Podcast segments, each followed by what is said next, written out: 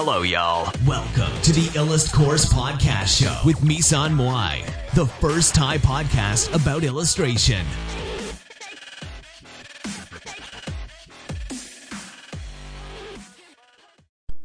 สวัสดีค่ะ วันนี้คุณกำลังฟังนะคะเมยซันมุยไร้กระบวนท่าพอดแคสต์นะคะ พอดแคสต์ที่จะนำพาคุณไปสู่โลกของฟรีแลนซ์นะคะ สำหรับวันนี้เนี่ยก็เป็นวันที่ยุ่งๆอีกวันหนึ่งก็จริงๆคือได้ฟังข้อมูลแล้วก็ดูข้อมูลในหลาย ๆ ช่องทางนะคะ แล้วก็ปรากฏว่า ได้พบว่ามีโซเชียลเน็ตเวิร์กหลายอันหลายอันนั้นใหม่เกิดขึ้นมามากมายนะคะ อย่างแรกอันแรกที่เราได้รู้เลย ก็คืออันที่เราใช้วันนี้ก็คือเป็น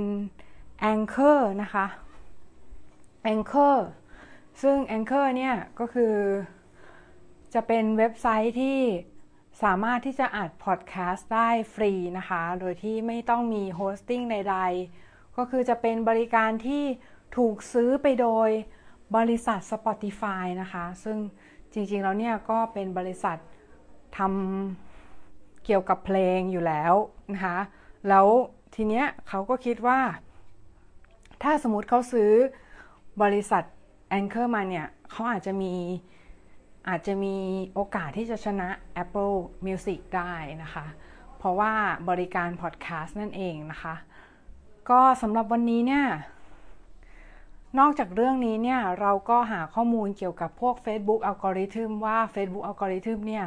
มันเปลี่ยนไปมากน้อยแค่ไหนนะคะ ก็ปรากฏว่า Facebook อัลกอริทึมเนี่ยก็เปลี่ยนไปค่อนข้าง เยอะมากนะคะ จริงๆแล้วตอนนี้เนี่ยก็จริงๆแล้วที่น่าเป็นห่วงก็คือน่าจะมีอีกอีกสักสองสามปีอาจจะมีโซเชียลเน็ตเวิร์กที่มาแทน Facebook ก็ได้ไม่แน่นะคะ เพราะว่าตอนนี้เริ่มมีหลายโซเชียลเน็ตเวิร์กที่ออกมาแล้วนะคะ แต่ว่าก็ไม่แน่ว่ามันจะมาแทน Facebook ได้ร้อยเปอร์เซ็นเพราะว่าจริง ๆ คือ Facebook เนี่ยก็ยังคือคนที่เล่น Facebook เนี่ยก็ต้องการอ่านคอนเทนต์ใช่ไหมคะ แล้วก็ ดูวิดีโอเนี่ยก็เป็นลำดับที่2นะคะก็คือเหมือนพอเข้าไปดู Facebook เนี่ยเขาก็มักจะดูเวลาที่เราดูวิดีโอ Facebook เนี่ยเราจะไม่ค่อยเปิดเสียงหรอก คือมันจะเป็นวิดีโอสั้นๆ ที่แบบเน้นความสนุกหรือไม่ก็เป็น Facebook ไลฟ์อะไรพวกนี้ซะมากกว่านะคะ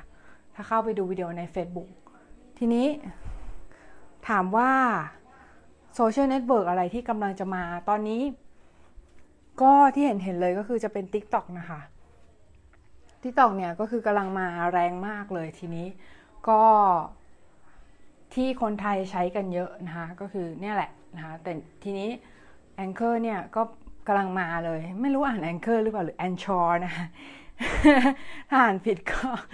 ขออภัยด้วยนะคะอ่าน Anchor Anchor นะคะโอเค ก็ประมาณนี้นะคะ ทีนี้ถ้าถามว่าแล้วลองเล่นแล้วเนี่ย มันมีลูกเล่นอะไรเยอะมากไหมก็คือ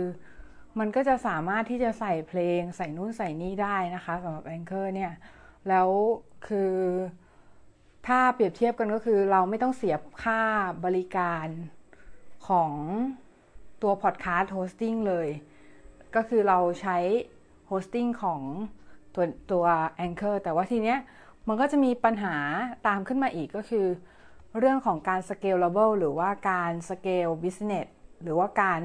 scale podcast ของเราในตอนที่ podcast โตมากแล้ว อะไรแบบนี้นะคะ มันจะ scale ได้มากน้อยแค่ไหน อันนี้ก็ยังเป็นคำถามที่ยังคงคาใจอยู่นะคะ ก็สำหรับ podcast อันนี้เนี่ย เราก็จะมาอ่านสบายๆ ก็คือเราจะไม่อ่านแบบว่าเป็นลักษณะของซีเรียสเหมือน อีลัสพอดนะคะอีลัสพอดเนี่ยอีก็คืออีกพอดคาสหนึ่งอีพอดคาสต์หนึ่งก็จะเป็นเกี่ยวกับ illustration ใช่ไหมแต่อันเนี้ยคือเราจะอ่านเกี่ยวกับ business โดยตรง แล้วก็จะเป็นค่อนข้างที่จะแบบฟรีสไตล์นิดนึงนะคะฟรีสไตล์ก็คือแบบผ่อนคลายนิดนึงก็คือจะไม่ไม่ซีเรียสมากนะคะเออแต่แปลกนะอ่านเรื่อง business ทำไมต้องไม่ซีเรียสเพราะว่าจริงๆ คือคนพูดเรื่อง business ส่วนมากจะซีเรียสอยู่แล้วใช่ไหมคะแต่ว่าเราจะเอาหมวดเนี้ยไปลงใน art ค่ะ คือพอดแคสต์เนี้ยไปลงในหมวด art เพราะว่าจะเป็นธุรกิจที่เกี่ยวกับศิลปะซะส่วนใหญ่ หรือว่าสิ่งที่เราพูดเนี่ยก็คือจะเกี่ยวข้องกับศิลปะบ้างในบางส่วนนะคะที่เป็นธุรกิจที่เกี่ยวข้องกับศิลปะบ้างในบางส่วน เพราะฉะนั้นก็เลยจะไปลงในแคตตากรีนั้น แต่ไม่แน่ในอนาคตก็อาจจะมีเปลี่ยนแปลงกันได้บ้างนะคะ แล้วแต่ว่าความเหมาะสมนะคะมาจะไปย้ายไปอยู่ในหมวดพิเศษก็ได้ไม่แน่นะคะ ก็เดี๋ยวขอดูก่อนความเหมาะสมในอนาคตนะคะ คิดว่าพอดคาสต์เนี่ยก็คงจะเป็นนิยมในเป็นที่นิยมในยุคถัดไปแล้วล่ะ เพราะว่าคือเราสามารถที่จะทำอย่างอื่นไปได้ในระหว่างที่เราอัดนะคะ หรือแม้แต่กระทั่งเวลาที่เรากำลัง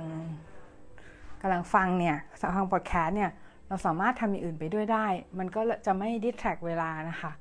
ของคนที่ ทำพอดแคสต์หรือว่าคนที่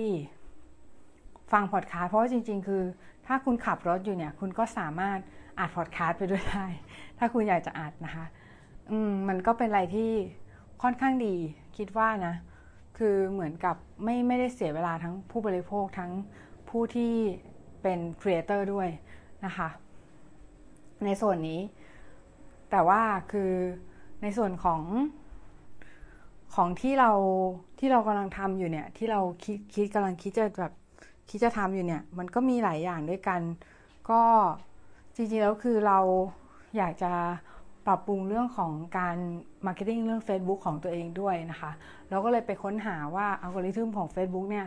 มันมีการเปลี่ยนแปลงมากน้อยแค่ไหน แล้วเราจะใช้ strategy อะไรในการที่จะท